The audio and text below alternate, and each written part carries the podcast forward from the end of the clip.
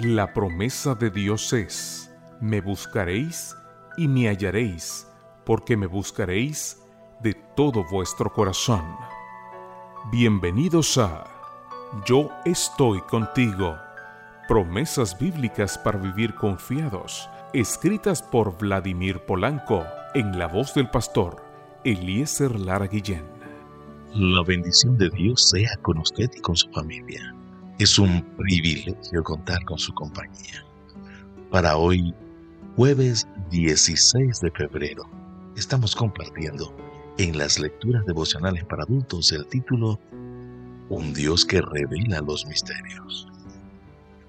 Estaremos leyendo del libro de Daniel, el capítulo 2, los versículos 27 y 28. Tenemos presente también la invitación de reavivados por su palabra. Es una iniciativa de la Iglesia Adventista para que cada día leamos un capítulo de la Biblia y así completemos la lectura de esta en un periodo de cinco años. Para hoy estaremos leyendo del segundo libro de Crónicas el capítulo número 32. Todos hemos tenido sueños, malos pesadillas por lo general suelen ser momentos muy angustiosos y nos arrebatan la paz durante todo el día. Ahora bien, de acuerdo con un estudio hecho en Francia, incluso nuestros peores sueños podrían redundar en efectos positivos.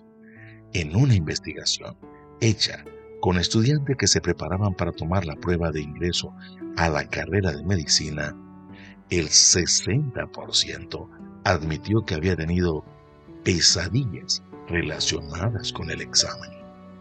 Unos soñaron que llegaban tarde, otros que dejaban preguntas en blanco porque no sabían las respuestas. Lo asombroso del estudio es que los que tuvieron ese tipo de sueños sacaron notas más altas que los que no. La Biblia menciona dos personajes que tuvieron sueños malos, pero esos sueños sirvieron para dar inicio a cosas buenas. Observemos lo que dice Génesis el capítulo número 41, donde se mencionan sueños que hicieron que al día siguiente el faraón de Egipto tuviera agitado su espíritu. De igual modo, Nabucodonosor, el orgulloso rey babilónico, tuvo un sueño que le turbó su espíritu. Es sorprendente que estos valientes guerreros que habían, que habían sabido trabar combates con las naciones más poderosas de sus épocas y salir airosos, perdieron su tranquilidad por un sueño. El asunto es que tanto en Egipto como en Babilonia y otras naciones, el mundo antiguo, los sueños se consideraban importantes y presagiaban acontecimientos futuros. El punto clave es que aquella perturbación espiritual dio paso al inicio de la revelación divina a ambos monarcas. El faraón encontró la paz al reconocer que Dios le había impartido a José la capacidad de interpretar sueños. Y al final de Daniel 2 Nabucodonosor proclama, ciertamente, el Dios, vuestro Dios, es Dios de dioses, Señor de los reyes, y el que revela los misterios, pues pudiste revelar este misterio.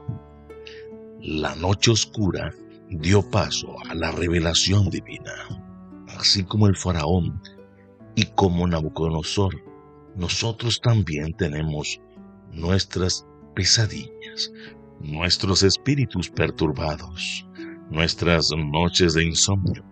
En medio de nuestra perturbación, hemos de saber que hay un Dios en los cielos que revela los misterios.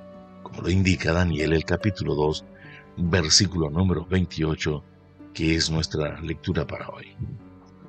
Que nos sacará de noches oscuras y nos dará un glorioso amanecer le invito para que oremos juntos.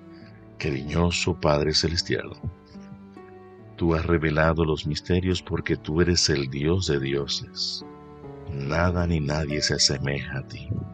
Señor, gracias por mostrarnos el plan de redención, por mostrarnos tu voluntad.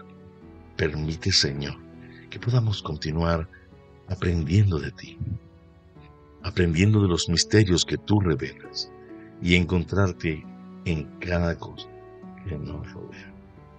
Pedimos, agradecemos en los méritos de Cristo Jesús, Señor nuestro.